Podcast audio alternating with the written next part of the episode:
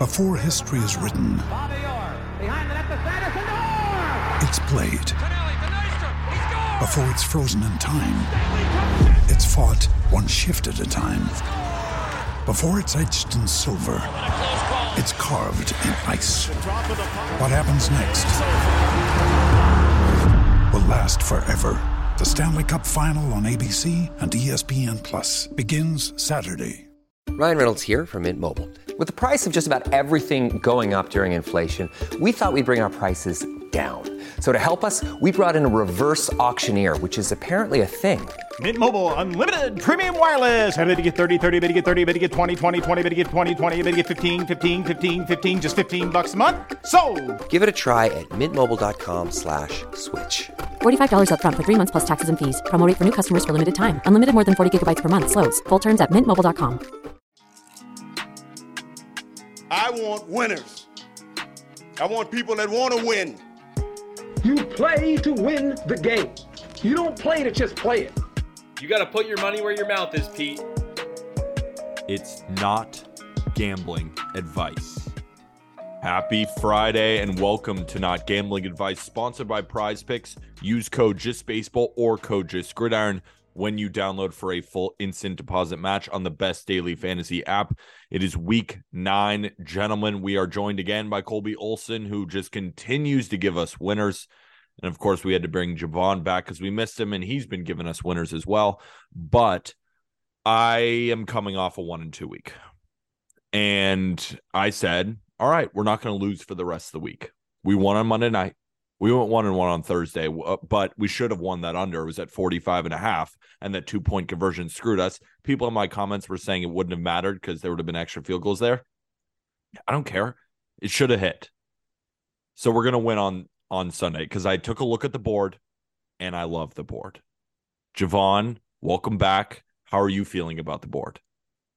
You know, I wasn't in love with it on first glance. I'm not gonna act like it's my, my favorite board in the world or anything, but I've definitely come around to, to quite a few spots that are definitely piquing my interest. So I'm I'm all for it. Colby, I tweeted out. I went into this um I went into this week not really thinking I would like anything. And I came out of it saying, "Wow, I was wrong." This might be one of my favorite weeks. I love all three of my sides. How are you feeling?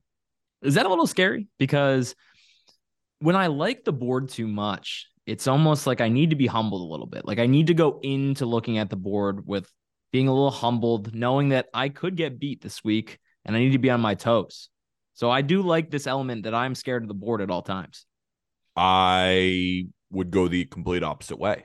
I love the board. And when you love the board, you love the board and you're confident in your picks, you're riding. Win or lose, I feel like I'm on the right side. So let's just get straight into it. We all have our three picks against the spread, as well as some player props that we will dive into at the end of this episode. Colby, you keep giving us winners. So I'm going to start with you. What's your favorite pick of the week? Favorite pick of the week. Well, I have three picks from the same game, but I'll give Wow. you two to start here. So let's go to the Buccaneers and Rams. This is a crazy game because we've seen the Buccaneers lose two straight to the Rams at this point, and Brady has played like crap. The Rams have played like crap. This is two Super Bowl contending teams. At least coming into the season, they were Super Bowl contending teams. Rams coming off a Super Bowl, and look at them. They both have a losing. Do they both have a losing record? Am I Yeah, am I crazy? No, am I thank you. crazy right now? Yeah, I think Jovan has a Bucks flag behind me, and I'm a Rams fan. Thank you for reminding us. They both suck. So that is just in itself crazy. But I really do like the Bucks in this matchup. Um, I just don't see any reason how the Rams are going to score in this game. Stafford has been hard pressed to get anything going. This ground game has been non-existent. Cam Akers is on the bench. Um, Brady edges out a win here. Um, he's going to have a lot of time in the pocket. I know the run game has not been good for the Bucks, and I know the Rams stop the run. Um, but I think Brady has one of his best games of the season. He's given a lot of time. But the reason I love this is I love the Bucks defense. The Bucks defense has the second highest sack percentage in the league. The Rams are allowing a ton of pressure. Uh, the sixth highest sack percentage against the Rams offensive line is a problem. Matthew Stafford is going to be they're going to have to rely on the run, but they're also just going to have to get the ball out quick. And I think um, the Bucks will make a lot of plays. The Bucks have not been allowing a lot of points all season, and the total is low for a reason. But I am giving Bucks minus two and a half, and I'm also playing Bucks money line for a unit. So we were talking about this at the beginning uh, before we press the record button, and Jovan and I were talking a little bit of shit because, as of course, I'm a Rams fan and he is a Bucks fan, and I told him I think that the Rams could win this game.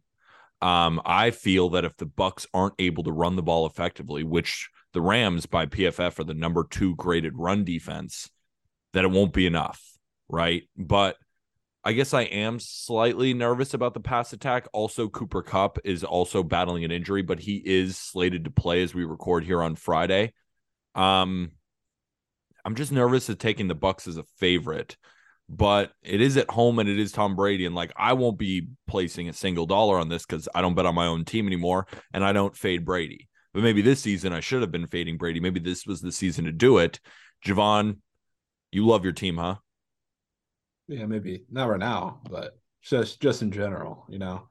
I I think a lot of the struggles weirdly have been from the linebacking corps of the Bucks defense, which has been like the defense has been has been fantastic. Like obviously, the offense is the issue, but when it comes to getting stops, like kind of when it matters, like eh, for example, last week against the Ravens, like I don't know if you guys watched that game, or if anybody did.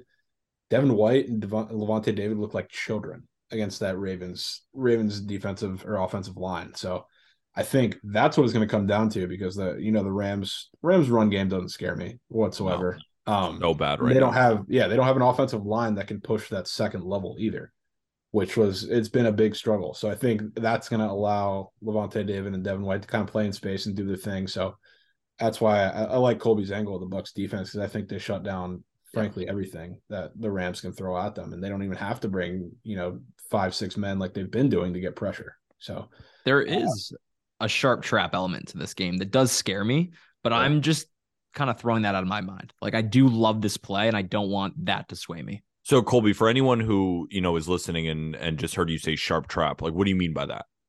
What I mean by that is we're seeing a ton of money come in on the Bucks early right now, right? It's only Friday and it's been like that pretty much the whole week. Um, there's 76% of the money, but only 50% of the bets right now on the Bucks on VSiN. If you go on, over to Action Network, it's actually even higher. Uh, 55% of the bets are coming in on the Bucks, 90% of the money. Um, so that's signaling that you know, a lot of big bettors are coming in on the Bucks early. Um, we'll see if the line moves from three to three and a half. I think that's definitely a possibility as well. Um, I'm actually I grabbed it at two and a half some places, but I'm seeing it at three, and I could really see it move to three and a half. Okay, so anyone who's listening to this on Sunday who wants to play the Bucks, let's say, yeah, you have it at two and a half, and you have it at the money line. Like, what's the cutoff number for you? Uh, I will take it at three, um, but I'm not taking it beyond three. Okay, Jovan, would you take it beyond three? Yeah, I would because I think if they move it up to three and a half, that's a, a serious sign of respect for a Bucks team that just hasn't gotten it done, and I know the Rams haven't either. But uh, that that move above a field goal is pretty significant for pretty much any team in any spot. All right, let's move on to your next pick. But I'm sorry to inform you guys that the Rams are winning by 30. Eh, I don't know if they will. I just I we have to turn our season around, but I don't know if this is the spot to do so. And maybe my lack of confidence while I do want them to win, maybe my lack of confidence means that the Bucks are the right play here. Jovan, what's your favorite play of the week? Yeah, so my favorite one. I haven't exactly decided how to attack this yet because I like a couple different angles. Um, but I'm all over Raiders. I, I, like the Raiders to win this game. I wow. Like total over, and I like the over in the game. So wow, that's uh, I haven't really figured out the best way to attack it, but I might just go all three because this is a, a Raiders team coming off a shutout, which weirdly is is one you know I always like to back. You always like to back the team come off a, a pretty bad performance. Um, but this Jags defense too has just not not been good enough for me. Um, but the thing that's a big element of it too, and I know I think the first time I came on here, we talked about this with the Vikings coming back from London, but there's a big historical trend with defenses coming back from London, and we've seen it, you know, over the last couple seasons, and then of this season, it's been a thing too.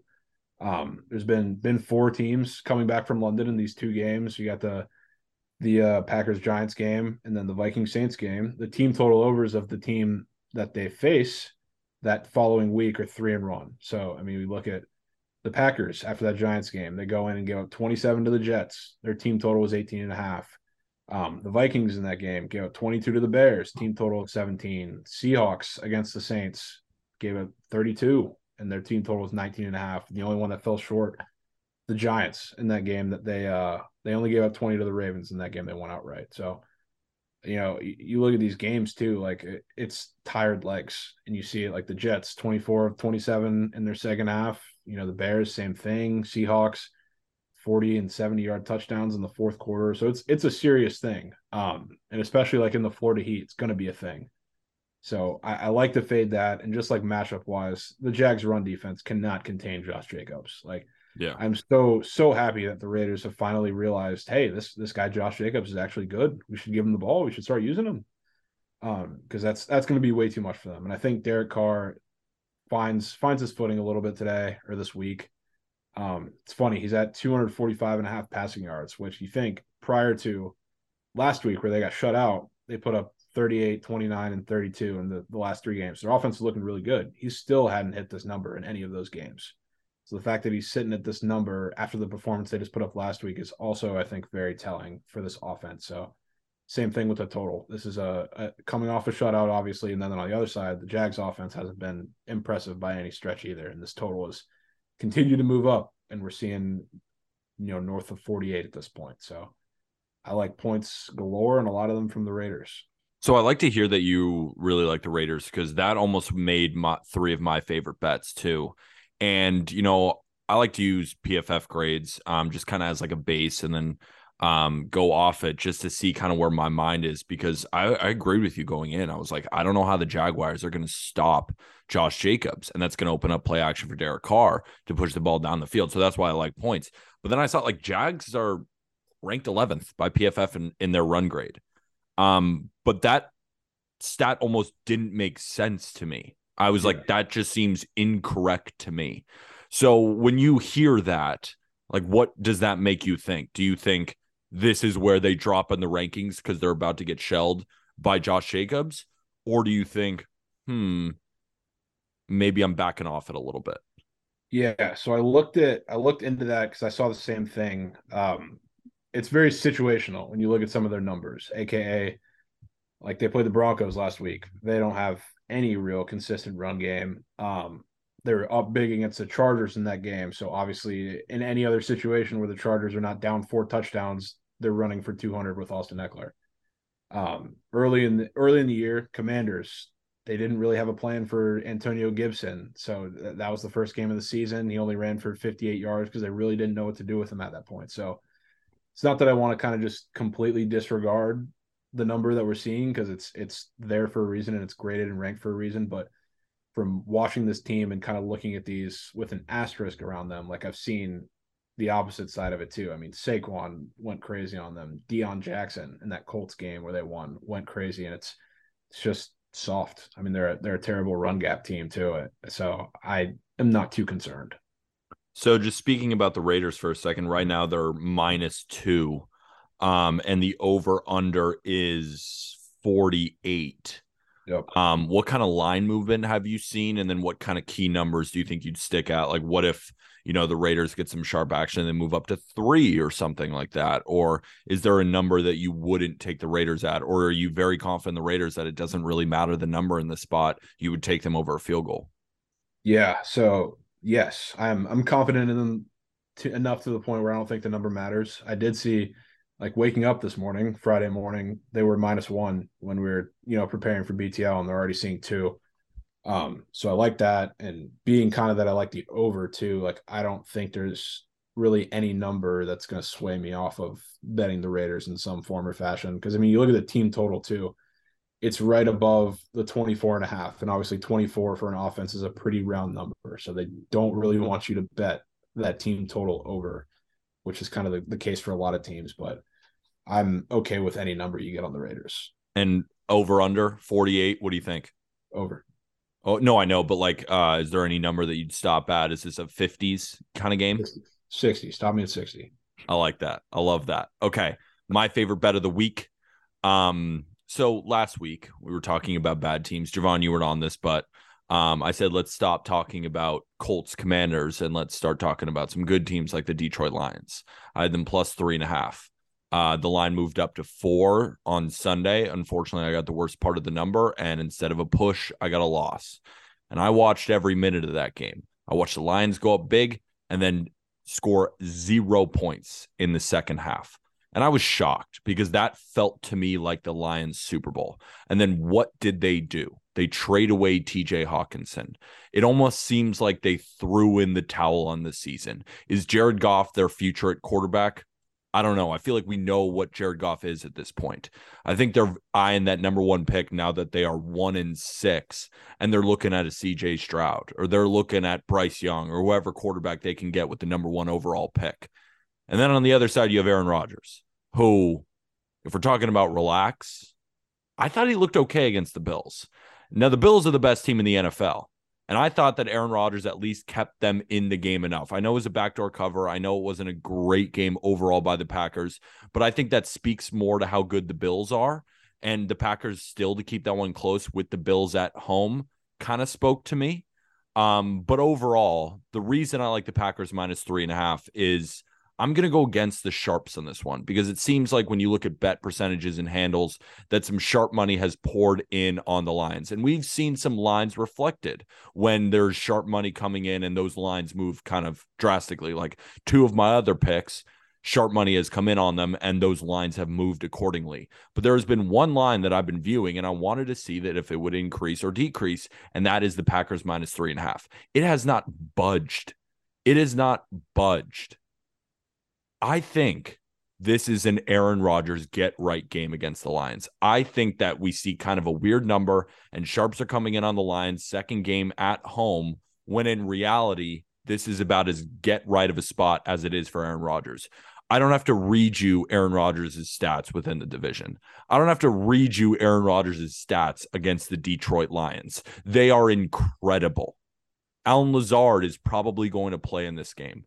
D'Andre Swift is still banged up. I saw him get taken out. And then that Lions offense came to a halt. If you're telling me that D'Andre Swift is questionable, he's limited practice, but he's not going to be 100%. And if he doesn't play the full game, and there have been some quotes outside of Lions camp that say, you know, maybe we shouldn't have used him. Maybe he's not fully right. If he's not fully right, this Lions team is the worst team in the NFL, worse than the Texans, in my opinion. I back them and I thought this was their Super Bowl, and they lost that Super Bowl. And now it feels like the offseason here for the Lions. So I'm going to go against the Sharps on this one. And I'm going to go with the Packers minus three and a half in what I expect to be a blowout. I think the Packers come in and dominate. The Lions cannot stop the run. And what that's going to do is that is going to open play action for Aaron Rodgers. And the Lions are also not good against the pass. This seems like a very, very good game for Aaron Rodgers to come in, dominate, kind of like he did against the Bears and win by 10 or more. I love it at three and a half. If it's some for some reason it goes up at four, which I don't think it will, considering that there are a lot of pro groups on the lines. I'm going the opposite way. I'm going with the Packers. Colby, what are your thoughts? I think this one is less about the Packers and more about why the Lions will get killed right? The Packers themselves are a team that they won't play up to a good team, but I think they're going to come in and dominate the Lions. Yeah. I mean, from the beginning of the season, I've been on the Dan Campbell hate train. I haven't bet on the Lions all year for a good reason, and I'm not going to start doing it now. And I think it's a perfect fade spot. And and another thing is like the the whole news is that the Packers can't stop the run, right? And if D'Andre Swift is fully healthy, that they could run all over the Packers. But D'Andre Swift's not fully healthy, and when he wasn't in the game, this Lions run like the rushing attack couldn't do anything. Jovan, they couldn't do anything. So if we have another not 100 percent D'Andre Swift, I don't know how the Lions put up that many points in this game. And I have full confidence that the Packers can put up points against the Lions. I think three and a half is just too low. I think it's just too low.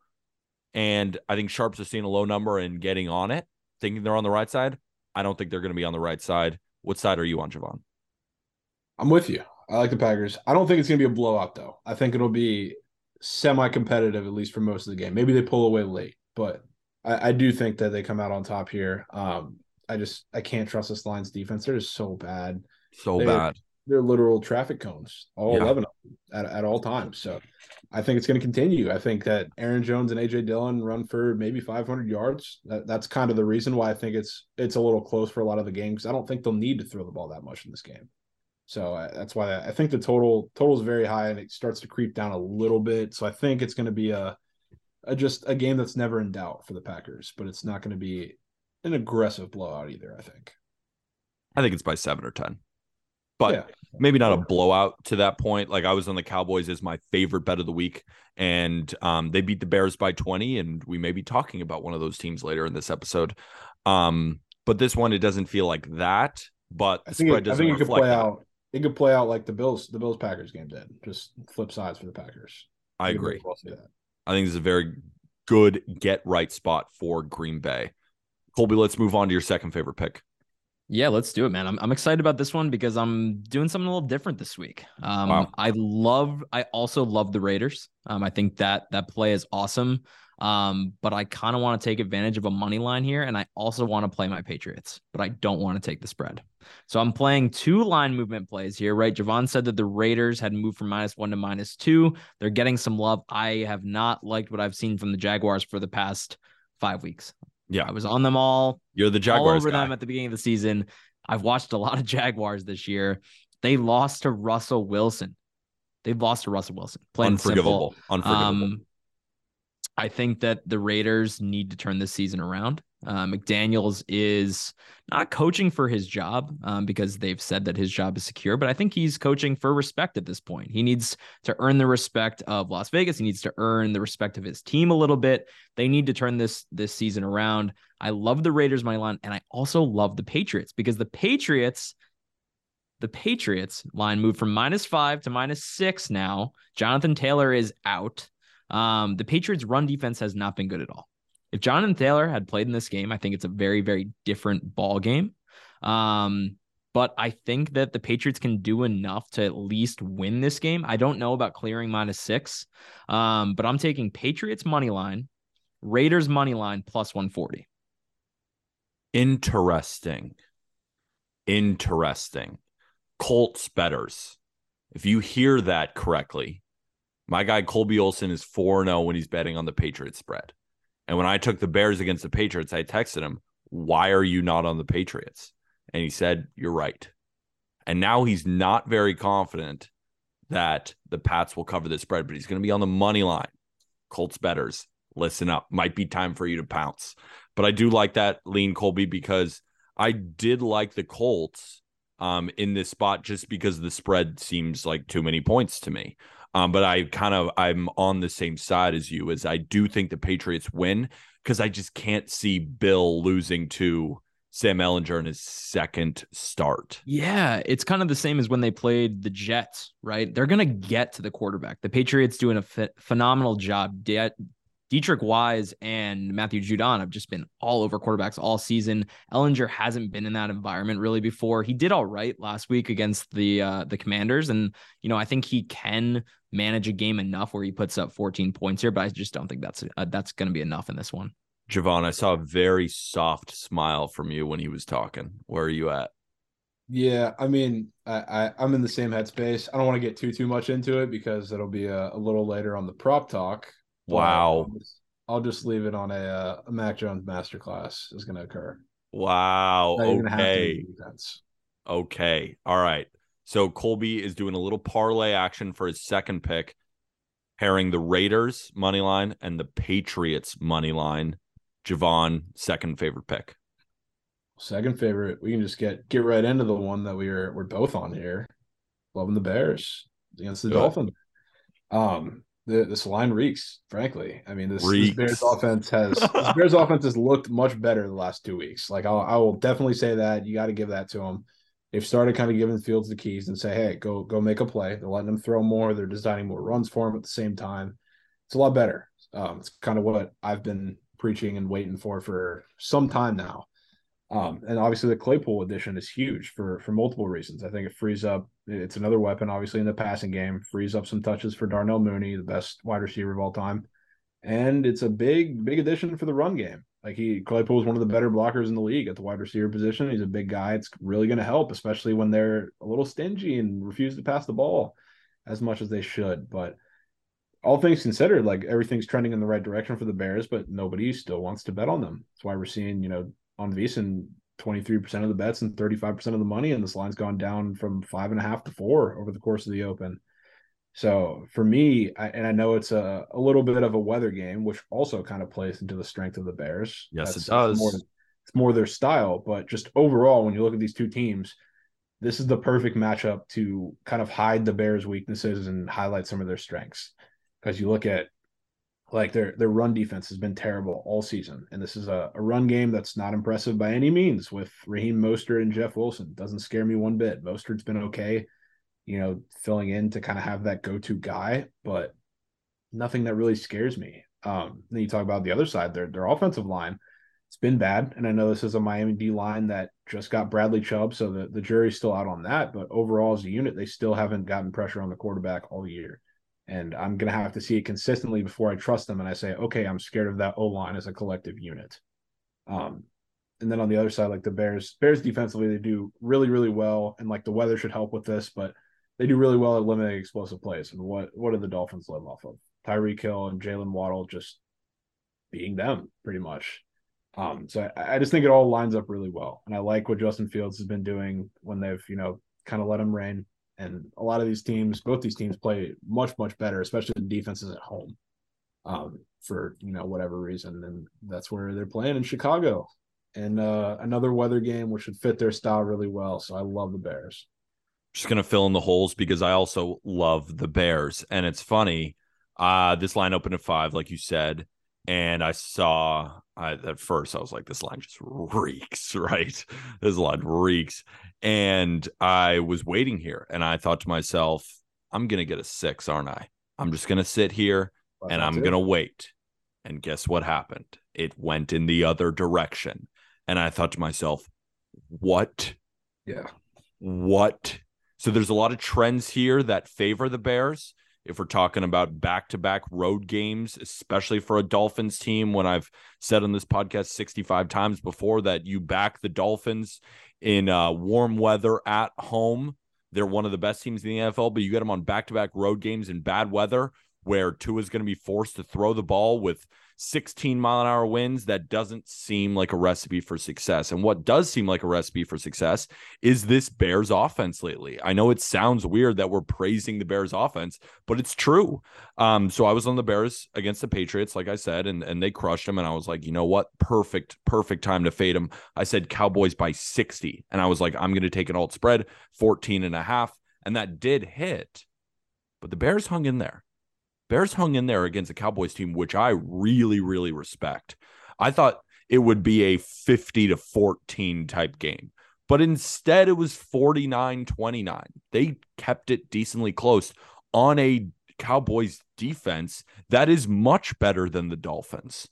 I think this is a field goal game at most. And I think that the Bears at plus four and a half, if it goes down to four, the only way I wouldn't take it is if it gets down to three. But I think the Bears are a live dog here. I think a, a, sprinkle on the money line is well worth it. We have a lot of history here, at least this season, past seasons, where these five point dogs, especially at home, are one of the most profitable underdog bets around that plus 180 money line. I'm all over the Bears. Colby, I love this is why I love the board. I, love, I love that you guys love the Bears because I need a Miami Dolphins loss this week just for my own Patriots sake. Um, but I did want to bring up the total here because um, looking at the weather, I know you guys are saying this is a weather game. It does look like the weather is going to be significantly worse on Saturday. Uh, mm-hmm. 28 mile an hour winds on Saturday, a lot of rain. Sunday, it starts to clear up a little bit. 15 mile an hour winds, like, yeah, it's still high. Um, this one looks like an over. Like the Miami defense is not not a strength. The Chicago defense is yes, average at best. Tua is going to have to throw a lot in this game. Um 45 and a half seems low to me. You guys like the, I, I like the over. I really like this over. That's why these lines reeked. Like I, I love the over, Colby. But what I was it 48, I'd be all over the over. But it's at 45 that's, that's and a half, Jovan. That's the thing because it, it opened very, very short. I think it opened what 42 and a half, 43. Yeah, it's at 43 and, and a half, I think, but then it lower. Very, it very quickly got steamed up because you know everybody's betting on the over, and it's been sitting at this for about three days. Yep. So that's that's what worries me about whether the weather is going to play some factor or something, or somebody knows whatever is going to happen, or I don't know. It, it's it's definitely scaring me off of taking the over with the amount of bets that are on it and this line continuing to freeze. Yeah, I mean, there still are bets coming in on the under. I will say that there is more money coming in on the over. I, I think I'm adding the over to the card. Like, wow. I'm at, I'm adding 45 and a half to the card. Yeah. Add it to Colby's card. Why bad? What, what's your third favorite pick? Just to recap a little bit Bears. Bears, as long as it doesn't get down to a field goal. If it does, let's take the money line. Money line. money line. Because they're winning the game. Colby, what's your third favorite pick? All right, third favorite. Uh, we're going back. So I'm only going to watch two football games this weekend. Um, wow. Well, I guess I'm going to watch the Bears now too. Is that one? Is that at one o'clock though? Is that four? Should be. What time o'clock. is that? I think it's at one o'clock. No so I'm not. I'm going to Bills Jets this weekend. As am I. So I will be watching that game. But the only other game I'm watching is Rams Bucks because my third favorite pick is the under in this one. I already took the spread and I took the money line in this one, but I love under 43 in this one. Um, again, Jets, I Bills. don't, I, yes, Rams Bucks under 43. I don't see how Matthew Stafford is going to move the ball in this one. I okay, really okay. just do not see it. No, I, I just got confused a little bit because you were like, I will be at Jets Bills. Oh, yes. But then no you were like, I like the under. One. So you're you're going back to Bucks Rams. You like Bucks spread, you like Bucks money line and you like the under. Add it to his card. I love the under. I just don't see how anybody's going to score in this game, uh, regardless. I don't see Brady putting up more than 21 points in this one, 24 at the most. I don't see the Rams putting up more than 14 to 17. This one's going under.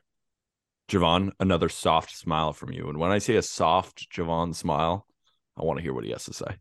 Yeah, I mean, I, I mean, I like it because it's the Bucks are not going to win a game where this goes over. They haven't won a game. Like there's been a lot of games that they've played, granted against a little better teams that have trended over and the over's been the play, aka the Ravens game, aka the Chiefs game a little earlier in the season. They're not going to win a game like that right now. So they're only going to have to win with their defense, and I think they do. Just saying, Cam can't pass block Akers, not on the injury report. Scared now? Damn it, I, I loved him so much going into the season. He has sucked.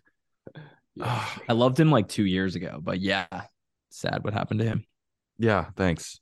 Um, yeah, yeah I, I, Colby called me and he was like, uh, "Are the Bucks a sharp trap?" And I was like, "I do kind of like the Rams in this spot, but it's maybe my bias brain taking over." But I did plead to Crabs last week. I don't care if 100% of the money and we see a 50 point reverse line movement. The 49ers will destroy us. They will. They just will. They are way, way better than us. And they are coming in knowing they own us. And we know that they own us.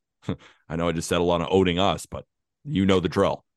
and in this spot, I do like the Rams, but I'm not very confident in it. The most confident bet I am in this game is the under because I do think the Bucks will struggle to run the ball. I do. Um, whether they win or not, I don't know but I am more confident in points not happening than the Rams pulling off the win. So that's where I'm at on that game. Well, here's the thing about the Bucks run game is I'm not really scared of it because the, the run game kind of functions in a few different ways. Like they do their short passing game and screen game kind of as a, a, subset of the running game. Okay, those little little short passes to Godwin, little swing passes to Rachaad White now who's getting more touches. So I think they can play it in a lot of different ways and just trying to run up the gut with, you know, Leonard Fournette to beat Aaron Donald, which is, you know, not going to work. Yeah, I guess that's fine. Whatever. Um, let's move on to Jovan's uh, third favorite pick. And then I have my third favorite pick. And then it's prop talk time. Yeah. Um, it's getting me ready for prop talk because uh, my favorite prop is also in this game. But give me the commanders plus wow. three three and a half, whatever you're getting. I, I just do not believe in this Vikings team. Frankly, I know like you look at look at all their games, they get outgained in pretty much every single game. They just find ways to win, and I think it stops because this is a Commanders team riding high with Taylor Heinicke, and I don't usually like to buy into you know teams just playing well and having high morale, so they automatically have to win. No, um, but I think this is a game where their offense continues to show that they're they're worth something. Um, uh, it's really on the other side though. Like there are 15 quarterbacks with a higher QBR than Kirk Cousins under pressure this year. And some of those guys, some of the guys included Andy Dalton, Jimmy G, and Ryan Tannehill. So not like, very I- good. yeah, not very good at all. So I think with this Commanders defense, they're going to get to him, especially the D line. Obviously, they're going to get to him. They're going to pressure him. Um, and then back in the secondary too, like the commander secondary is not good. That's no secret. But now they have kind of the sore thumb out of the equation, and Will Jackson, who straight up just like refused to play their their scheme of defense. He he absolutely refused because they he's a man corner and they play zone and he just can't do it. So he just kind of did his own thing in there. Kind of disrupts the whole the whole function of the secondary. Now that he's out of the equation, there's a lot of guys that are a little better set up for success. So I think going down the line and you know down the course of the season, the secondary is going to look a little better than it has earlier in the season. And are they going to go in there and you know shut down Justin Jefferson and Thielen and company? No, but I think they do enough, right? And uh, on the offensive side, like Heinicke's doing enough for this offense. The pocket awareness is such a difference maker for this offense. Getting Terry McLaurin is such a different. Getting him the ball is such a difference maker for this offense. And Logan Thomas back this week is actually really, really huge for this offense, especially in the blocking aspect, because he's one of the better blocking tight ends in the league, and they have him in a lot of blocking sets as well. So him being back is is really going to help them. Um, gives them a new target too, obviously. So I, I love everything about it. I think they come in and the Vikings finally fall in a game where they should fall because they just I, I don't like this team. I don't think they're that good. Colby, I've been talking about this game all week. And You wanted Man. to take the Commanders. I did. And I came off it. Um it's like a last second like to me this feels like a little bit of a sharp trap, Jovan. For me, I don't Um, even see it as that sharp though, personally. I know it's it's like one of those things. It's like it's so like yeah, the Vikings aren't very good, and the Commanders have looked much better. But I also like what made me come off it. Not only was I lost the three and a half, now it's basically three in every place that you can find it, and I just thought, like, are the Vikings gonna lose this game? They they you know they might, but the Commanders also aren't very good. Like it's but I do, you know, there is a storyline that I do like. I like that Dan Snyder is selling the team, and I think that's gonna fire up. I think that's gonna fire up the Commanders. I do. Um, but the more I thought about it, the more I just thought Vikings are winning by three. And if the Vikings are winning by three, I lose the three. Like I almost think you're gonna push with this one. Um, maybe maybe I read too much into it that I should have gone with my gut originally, which was Commanders. I thought this line reeked, but I was like, hmm, is this really like? If it was that sharp, shouldn't we see two and a half? Shouldn't they be begging people to get on the Vikings? I don't know.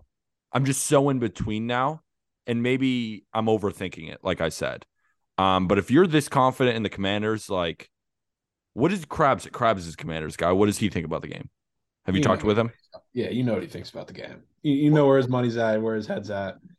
Um, I don't know. I, I I don't even th- see it as like that that sharp of a game. I think it's probably honestly the square angle with how the Commanders have been playing with Heinicke, and I don't really think many people believe that the Vikings are you know as legit. That's what I'm they- saying. Their record says They love I- winning one score games, like Yeah, very, very do. close games. Yeah.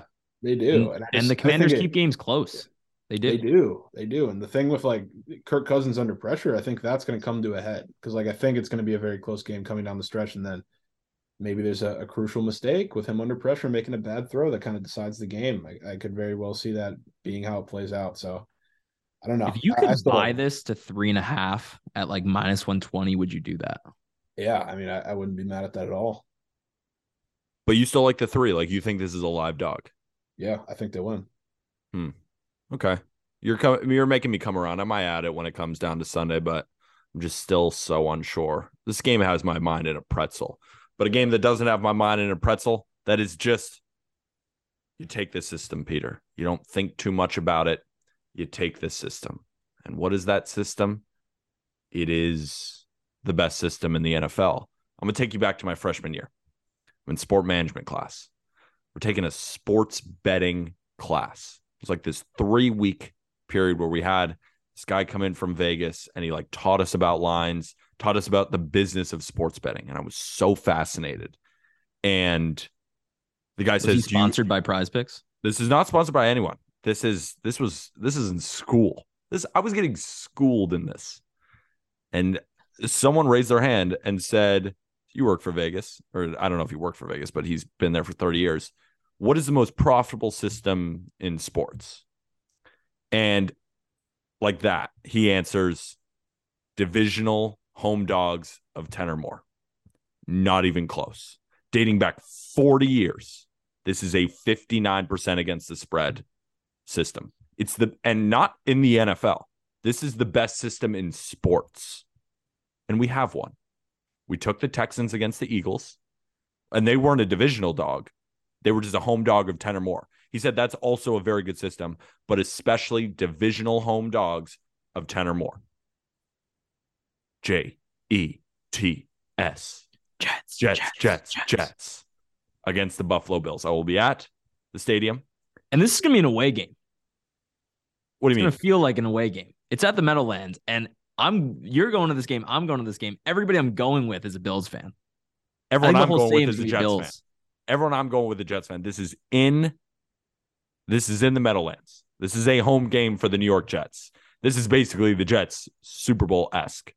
My one worry here, of course, Breece Hall being out is obviously their weapon of choice. He was so good. He was in the running for offensive rookie of the year, and he deserved he deserved it. My prop might be talking about another running back who I think should now be the offensive rookie of the year, but we'll get to that in a minute.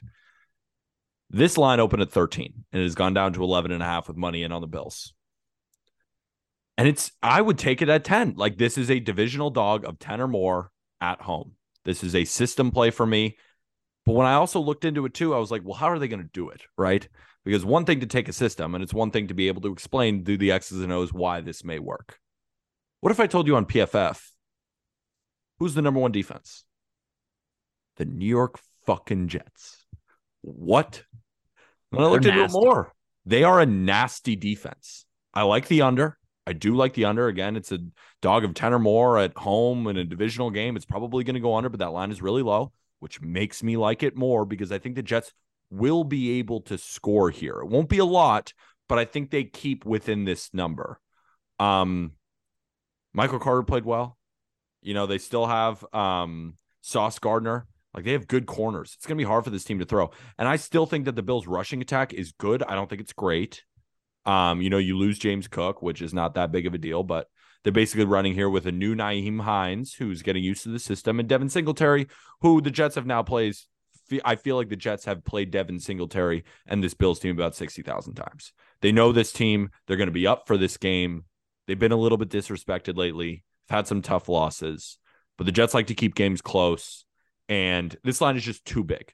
It's too big. Will the Jets lose this game? Probably. And 89% of people on Bills' money line will hit it. Or will they?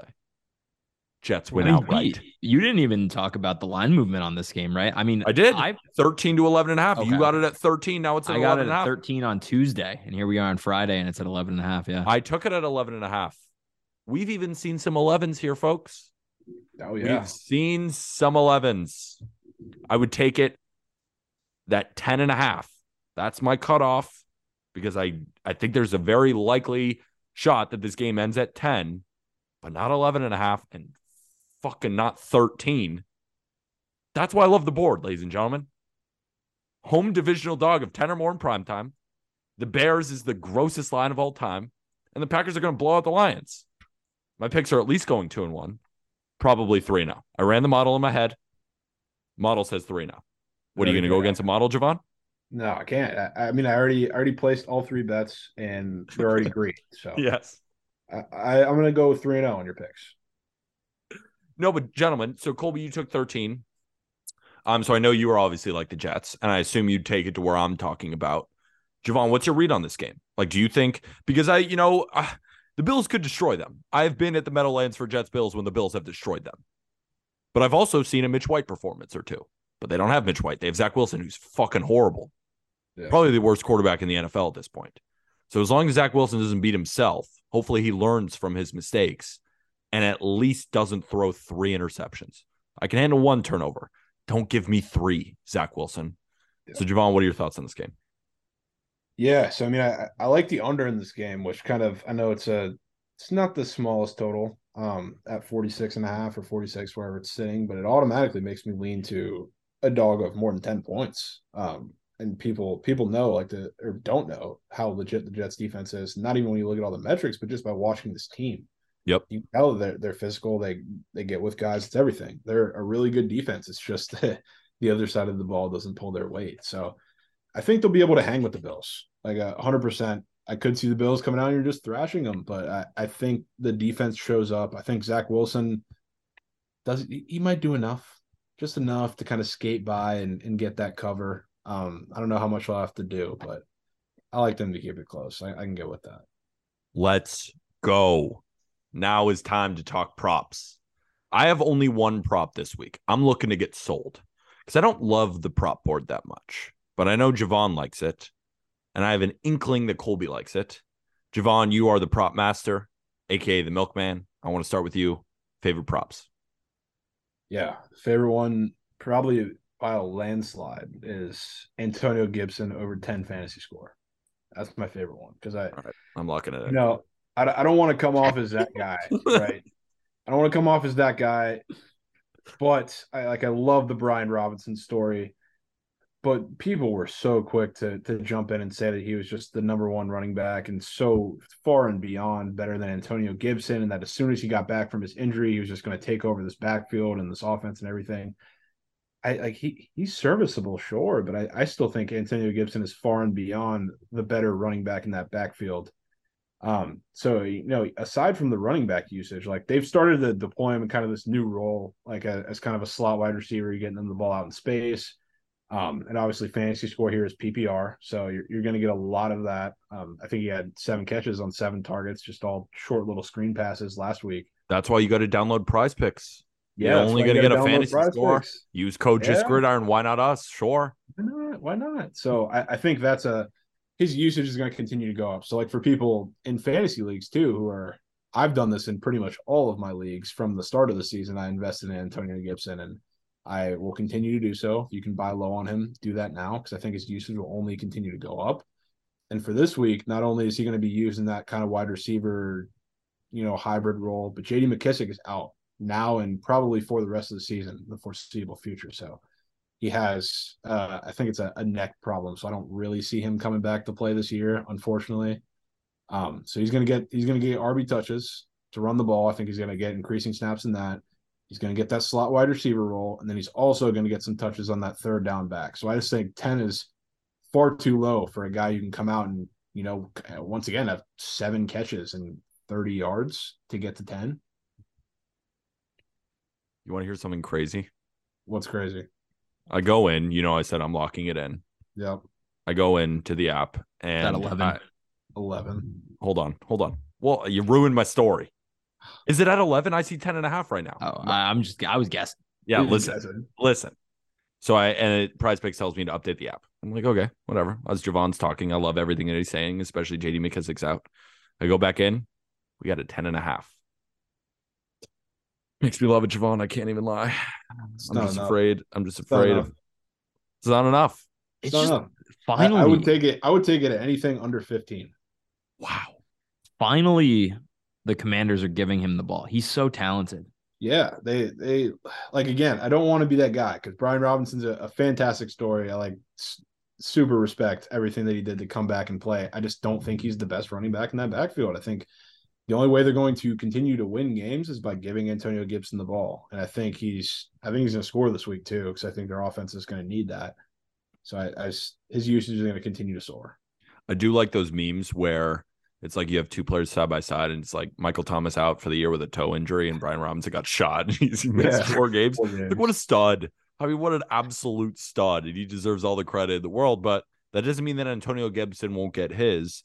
And if we're looking at how Antonio Gibson has performed lately, Jovan, you were one million thousand percent right. Like you know, and he eh, against Dallas, he had 9.3 fantasy points, and against Tennessee, he had 6.9, Chicago 8.3, but then they started using him a little bit more in a lot of different facets. And that's why we love prize picks because they give you the PPR fantasy option, which is the only thing available for him. Last two weeks, 16.7, then 20.7. They're obviously using him in a much different way, especially in the pass game. And without JD McKissic, who is their pass catching running back, that only tells me that Antonio Gibson, even if he doesn't get a single rush out of the backfield, could be a guy who gets five catches for 60 yards. Exactly. And it's not even I, I like more the fact I don't want to say I like that it's looking like he's he's out for quite some time, but as far as like attacking the defense and the Minnesota defense this week, I think it's going to be more than just okay, let's plug and play him in for you know a couple plays here and a McKissic type spot. They're going to formulate a full plan, so it's it's one A, one B with the both of them, not just you know give them a couple touches here, a couple touches there. They're going to facet out a bunch of touches for both of these guys, and I think Gibson's going to get the bulk of them. Colby, it's going to be hard for you to follow that one. It's going to be hard for you to sell one beyond that one. But what's your pick? I'm putting a lot of pressure on you right now. I've got I've got an interesting one here. Um, I'm sticking in the only game that I'm going to watch this weekend. Wow. And that is Matthew Stafford less than 257 and a half pass yards. And I have no idea why it's this high. And I might be walking into a trap and I don't give a shit. Not a single quarterback has gone over this total against the Bucks all year. Not a single one. Matthew Stafford has only gone, gone over this total twice this year. And if we look at the Bucks defense, right, they're only allowing 5.8 yards per attempt in the air. Stafford's yards per attempt is 6.8. If he throws the ball 30 times, he's averaging 36 throws per game. If he throws the ball 36 times, he's ending up with 213 yards. Meet me in the middle, he ends up with maybe 230. The total is low in this game. Maybe they're expecting the Rams to play from behind the whole game. I don't know. This is going so far. I just don't understand. Like, am I getting trapped here? Yeah, because Matt Stafford's going to throw for 300 and the Rams are going to win by 30. Jovan, what do you what when you see that? Because I mean, you obviously like the Bucks and you see a line that literally doesn't make sense with how high it is. What's your read on that one? You know, it definitely gives me a little worry. Yes, it does. Not not just that like a, a quarterback hasn't hit against the Bucks, but I mean, look at look at Stafford's chart last five games, he's only hit it in the Cowboys game. Out of all of them, he hasn't really sniffed it otherwise. I guess he came close a couple games, but but it doesn't make sense with the line. the The total is low. The Rams aren't favored. I I don't get. I just don't get this. I don't get it. I know. I, I don't either. It doesn't make any sense to me. That's why it worries me.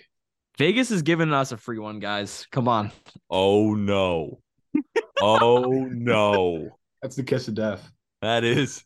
You just you know what you just did? You just took out a ten dollar bill and put it directly in a paper shredder. That's what you did with that one, Colby. Um, I will not be tailing that one for obvious reasons, considering that I am a Rams fan and I do not want to tail Matt Stafford's under. Second of all, the Rams are going to win. You're going to hate my next one too, so oh, just get ready. All right, I'm ready already.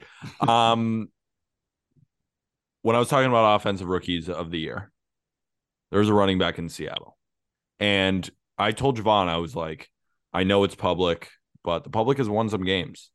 I just think the Seahawks are the right play here. And I think that starts and ends with Kenneth Walker on the ground. I'm going over 72 and a half rushing yards. Um, he got 97 against the Cardinals, and the Cardinals' rush defense is just awful.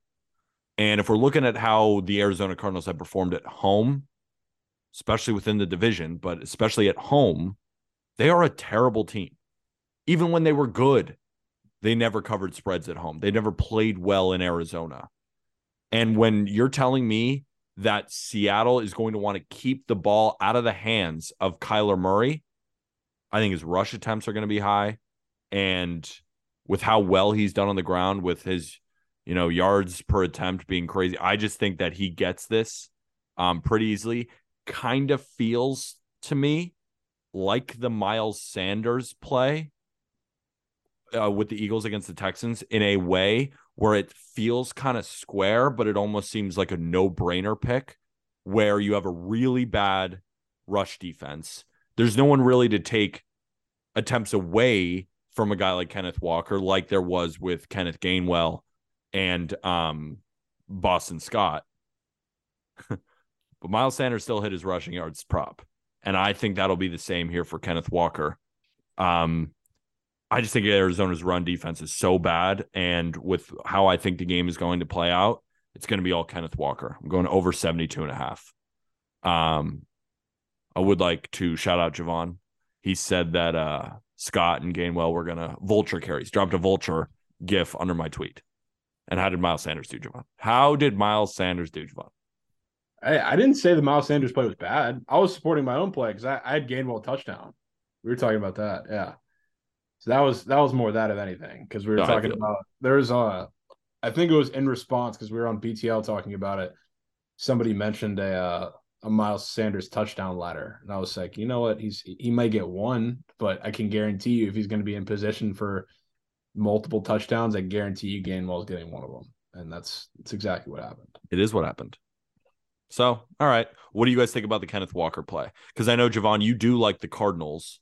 I just Yeah. don't know why you like the Cardinals. I, just, I, still like can't. the play. I still like the Kenneth Walker play. I like the Cardinals. I, I think it. I have to go with the line on this one. It's not even that it's just public. it's It's a numbers play. yeah. get I mean, you laid out. Pete, what laid did out you took everything. Yeah, yards? Cardinals. Cardinals are took good at home. everything. 72 and a half yards. Okay. Yeah. Sorry, I Jovan. like the yards. I, I wouldn't take fantasy score because I just don't he he's had a lot of touchdown luck I know. lately. Um, Yeah. so I, li- I like that play. Yeah. I agree. I saw the same thing and I was like, just give me him on the ground. I don't need him to score. I don't need him to catch the ball. Just run the football. Run the football, Jovan. You know it's not going to go well though. I'll tell you this for the Seahawks. I like Tariq Woolen. I think he is a, a fantastic young corner, rookie corner. They have come out and said they're going to let him play on an island, a rookie corner playing on an island against DeAndre Hopkins this week because they're personally challenging each other. How's that going to That's not going to go well. I'll tell you that much. So that's a that's a big reason I feel comfortable in taking the Cardinals. Okay. Does that make you more comfortable in taking a DeAndre Hopkins prop or like literally taking the Cardinals to win? Because they, I said this to Krabs last week. He was on Cardinals against Vikings. I was like, please, Krabs, please don't. I think they're one of the worst teams in the NFL. I think they are dog shit in every facet of the game. And you give them DeAndre Hopkins back, sure, makes them a little bit better. And they are better with DeAndre Hopkins. I will give them that. But you put Cl- Cliff Kingsbury at home, he is Nathaniel Hackett with Russell Wilson doing high knees. Awful. Like awful, awful, awful. People Yeah. want to give Kyler Murray this pass. Um, they're just not a good football team, especially their run defense is so bad. And we know that Seattle can run the football. I just don't see. I think Seahawks win, but I'm not going to be on it just because everybody and their mother is on it. But you know, the public has won before, so it's one of those games where I just kind of stay away. But I definitely lean Seahawks, and I think it's going to be through Kenneth Walker. So that's where I'm at. Next prop, Jovan. What do you think? Because that's that's the only prop I got. So right now, what I've locked in is Gibson and Colby. There's no fucking way I'm taking Stafford. Um, Gibson and Kenneth Walker. I'm pairing together, but you do have an opportunity to redeem yourself. Put it in the lay. Put it on my card. But Jovan, what's your next one? Yeah, so I got I got like two two and a half more. Um, I'll go with the square one first, so you can get you can get back on your side here. Wait, hold on, Colby. How many do you have left? Uh, I only have one left, but I don't see why why not to take DeAndre Hopkins. You just brought that up. It's at 18 and a half fantasy score. I actually really like that. Um, so I'm just I'm gonna float that. It's pretty pretty good line. But I High enough where I'm suck. like, You take it. I'm not going to take it because I think the Cardinals are terrible. Um, Jovan, just go through all your props that you have left, and then we'll end with Colby. Yeah, well, I will say Hopkins in his last two games has 28 targets, so I would not be scared to uh to take the fantasy points with some reception points there. But yeah, I mean the kind of the the square one that I like is Amon-Ra St. Brown yards. I Yeah. just like with no Hockenson, like this is kind of like a I, I see this from a football because I've played football a perspective. I don't want to get too deep into like X's and O's that people wouldn't understand, but like Hockenson and Amon Ra are like what we call like space share guys. Like they run routes that commonly cross each other, aka a lot of Hockenson routes to the corner, a lot of Amon Ra crossing routes to the middle of the field. And without that, that just means he's going to be open for a lot more space. And you look at this and you think, okay, well, they're playing the Packers, Jaire Alexander, very, very good. He sh- shuts down, you know, pretty much anybody he plays, but he doesn't shadow receivers, which is the issue because Amon Ra goes to multiple sides of the field. Like we saw, he shut down Stefon Diggs and, you know, what his four targets that he had against him, but he still went for, still went Six for nuts. 108. Yeah. Yeah, he, he went for 108 and a touchdown. And same thing like Mike Evans when they played the Packers, he went for, you know, however much he did. But didn't get anything on him. So the rest of this Packers secondary really doesn't scare me, and I think I know you think the Lions are going to get blown out, but regardless, I, think they do put up some points, and it's going to be have to be through Amon-Ra St. Brown. They're going to force feed the guy, and I think with Hockenson out, which this has happened before, not with Amon-Ra specifically because he's you know a new addition to the team, but the number one wide receiver. When Hockenson's been out, they've done a lot more in getting him the ball in space, um, and just kind of letting him play. As far as eh, you know, compared to there's a lot of long developing routes that they run with Hockenson and Amon-Ra St. Brown because they have to get across the middle and across each other. So I just think his his targets are going to be a lot more diversified. And uh, like I said, Jaire's not shadowing anybody, so the rest of the the Packers secondary doesn't scare me.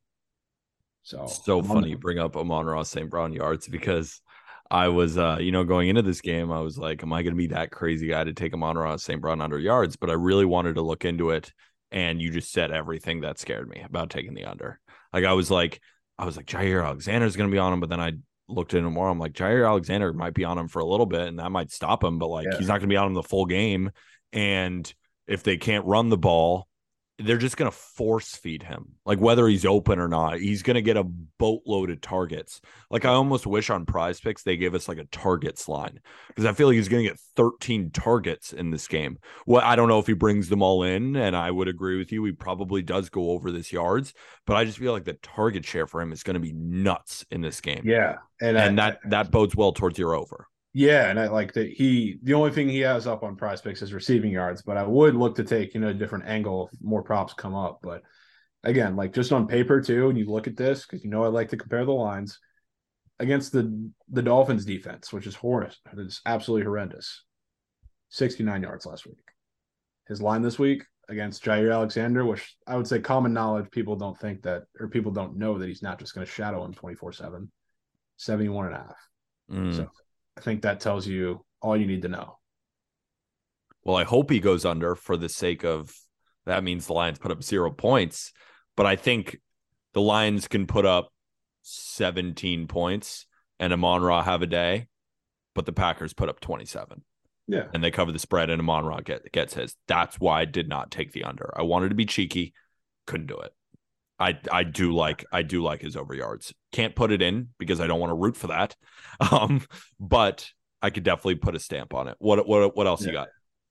Yeah, you know you could put instead put in Mac Jones over one and a half pass rush and receiving touchdowns. Wow, that's what you can do. I mean, this is this is probably one of the most baffling props that I've ever seen offered on the board like uh, over the course of all year. Because I mean, he hasn't had a two touchdown game all year in his four five starts if you count the Bears game, which I really don't. But he's he's also up for interception. He has he's thrown a pick every game, including the Bears game where he was in for a couple. So why is the, the two touchdown offering up when he hasn't had one all year? And this is this 40 and a half total is the lowest total on the board. And you know it, nobody is sprinting to take Mac Jones two touchdowns in a Patriots offense that is manned by the run by Rhamondre Stevenson and Damien Harris. So why? That's that's all I ask. Why because are they Tyquan Thornton and Jakobi Meyers are each gonna have a touchdown. Yeah, there's there's one there's only one quarterback up for this prop right now for the pass rush and receiving touchdown, and it's Mac Jones for one and a half. Do you think, um, for example, I'm seeing right now on books he's plus one fifteen to go over this. Um, do you think it's a smarter book play um, or do you think he catches a touchdown? I mean, he could sneak one in. That's that could be a, a He's very been playing with his legs a little bit more too. I could see him actually running and out of the pocket. Yeah, he has. He has been been getting a little mobile lately. So I I, I would like the rushing touchdown to be a, a part of it, but I, I don't hate taking the the passing touchdowns for plus money on the books either. So for those seeing on YouTube, you can see that prize picks they give you kind of what they've done in the last five weeks, and that just looks horrible. But yet they're offering it to you. And they're like, Yeah, take the under, dude. Probably yeah, and check out the interception one looks looks mighty juicy too for people who want to take that. Check that out, YouTube people. Is he throwing an interception? Yeah, should be. Free. So, for example, so okay, let's talk about this. You like the him to throw touchdowns more than like you're still afraid of an interception, maybe. Yeah, I mean, at the end of the day, like interception props are pretty much they're, they're like the nerfy of NFL yes, prop betting for me. So like uh, the ones like that, like we've seen it and be like, oh, this is way too obvious, and they still throw one. Uh, some of the times it's a little too obvious and hits one of the time, but it's more so the the combination of the two being up that does it for me. It's like I, I don't think I've ever seen some correlation like that between a, a quarterback, especially one that really nobody's going to want to take their props for. So that's that's where I'm at. I could get behind it. I might have added it to my card. So right now I have Mac Jones more than one and a half rushing, passing, receiving touchdowns. Kenneth Walker more than 72 and a half rushing yards. And I have Antonio Gibson more than 10 and a half fantasy score. That feels like a winner. Colby, do you have one more to add to the lay? I do. Real quick though, I did want to bring up that total in the Indy New England game because I actually really wanted to take that over. Um, very contrarian. I think 90% of the money is on that under. Like everybody in the world is on that under, super low under. Um, they haven't gone over that total all year, really. The the Colts have gone over that total like once all year. Um, but regardless, my final prop is uh one you're not gonna like because you're on the Bears, but I am on Tyreek Hill this week. Yeah, he's pretty good. He is really, really damn good. Um, he so a few reasons I like this. Uh, one, I was on CeeDee Lamb last week, um, and I mentioned that one, getting Dak back was big, but two, he hadn't caught a touchdown in a while. Um, Tyreek Hill hasn't caught a touchdown in since week two. He had two touchdowns. That's the only two touchdowns he has all year. Um, one, I think he gets a touchdown this week. Uh, two, he's been going off. He's been going off. He went 12 for 188 last week. He went 12 for 177 against the Vikings uh, in week six. The other reason is um, the Bears really haven't faced anyone like him except for Justin Jefferson. And Justin Jefferson went off for 12 for 154 that week. So I'm taking over 20 fantasy score. I like over receiving yards. They even have um, over pass rush, pass rush reception touchdown too. I like that. I like them all. So whatever really you want to do, you do. Um, but I'm gonna play officially the fantasy score over 20.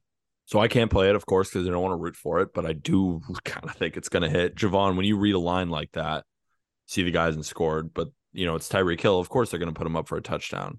But what do you think when you see these lines? Yeah, well, we'll say um they haven't put him up most of the time, most of these weeks, but they did put him up last week, and a couple of us took it and it didn't hit. Um, so eventually, when they keep putting it up, I think it's going to hit, you know, eventually. But I, I, still like playing the fantasy score of the yards for Tyreek because they're so high. like a, a 20 fantasy score on kind of a consistent basis is telling you the kind of volume that this guy is going to get, regardless of, you know, how good the Bears defense is. It's, it's a lot of respect. So I'm I'm definitely down to to ride that one. And what is going to be a passing game, right? We talked about the Dolphins don't have the rushing attack that they should. Um, the Chicago Bears are more susceptible um, when you attack them from the pass. So I think Tua is going to be ta- uh, passing a lot in this game. So give me Tyreek. Wow. And that'll do it for this episode of Not Gambling Advice. And any closing thoughts um, on any of the games? Any just leans that you're thinking about before we say goodbye? Bucks minus 20 and a half. no, I love Shut all up. the plays, dude. We gave a lot today. So I'm, I'm just rolling. Yeah, we'll do a quick recap. Jovan and I are on the Bears plus four and a half. Take it down to four, take it down to three and a half. I think this is a field goal game at the most. I think the Bears are a live dog. I am on the Packers minus three and a half. I would take that up to four and a half. I would take it up to honestly six and a half, but it won't ever get there. But if for some reason you see a line movement, that's what I would be on. Um, and I'm on the Jets. JETS plus 11 and a half would take it down to 10 and a half. Um, and my favorite prop is Kenneth Walker more than 72 and a half rushing yards. Jovan, do a quick recap and then Colby, and then we'll say goodbye. Yeah. So Bears plus four, Commanders plus three. I think they both win. Take them how you please. Raiders team total over, money line, spread, game over, whatever you want. Derek Carr masterclass, Josh wow. Jacobs masterclass. Then my favorite prop is Antonio Gibson over, honestly, again, whatever fantasy score you get 10, 10 and a half, 11, you don't give a shit. You know, whatever you want. Dude's going to get fed. And Mac Jones, right? And Mac Jones. Mac Jones. You, do you like, like, I'm about to put like a kind of substantial number on this sleigh. Like, are we going with Mac Jones? like, We're going with Mac Jones. Like, you love Mac Jones to the bank. I mean, like, am I, I gonna am I gonna text you Sunday and be like, Jovan, what the fuck, dude? I will say I, I love Gibson significantly more, but it's not like I love Mac Jones less. It's just that I love the Gibson play so much. Colby, Pats fan. I don't want to get involved in this one because I don't like it. I don't like it. I hate it. Jabari's so bad at playing quarterback. I I understand that, and I like I the concerns are all valid. I'm taking this because this is the first time all year I've seen this up, and they put it up very very early, and he was the only quarterback, still currently is the only quarterback offered for this prop. Who's taking this over? Here's my thinking here. Maybe maybe throw in a little side entry if you don't want to put it in the main one. Or you could take Tyreek Hill. It's very simple. But I don't want to take him. I don't want to take him against the bet. Like I don't. I hate. I hate doing that. Even if it hits, like I've talked. We've talked about this before. I hate doing that. I'm thinking. I've never put a full unit on a Prize Picks entry because, of course, it's a parlay. I'm doing it, but it's not going to include Mac Jones. Maybe I'll play Mac Jones and something else. And yeah, Jovan, you'll probably text me on Sunday and be like, Mac Jones threw for three touchdowns. Like he he crushed it. He silenced the haters, but like I'm pairing Kenneth Walker with Antonio Gibson. What could go wrong? What could go wrong there? It's a unit to win three units. I love these props. I love the board. That's week nine. Remember, if you want to play these props, especially Gibson, the only way you're going to be able to play Gibson is on prize picks. Use code just gridiron or code just baseball in order to play these props. Colby? I got to give my re- recap. You're skipping over me over here? Completely forgot. Go ahead. Yeah, you were about to finish the show. I, I saw it coming. Um, all right, just real quick, real quick. Buccaneers money line and minus two and a half. Got the under in Rams Bucks as well. Um, we're going with a little money line parlay action. Patriots money line, Raiders money line plus 140. You could probably find it a little higher than that some places, I bet. Um, and then I'm also adding Dolphins Bears over 45 and a half to the card. We're doing Matthew Stafford less than 257 and a half pass yards. And we're going Tyreek Hill over 20 fantasy points. And just remember, none of it was gambling advice. And Colby, you came into this episode not really liking the board, and now your card is full. That's what happens. And that's why, and that's why none of this is gambling advice.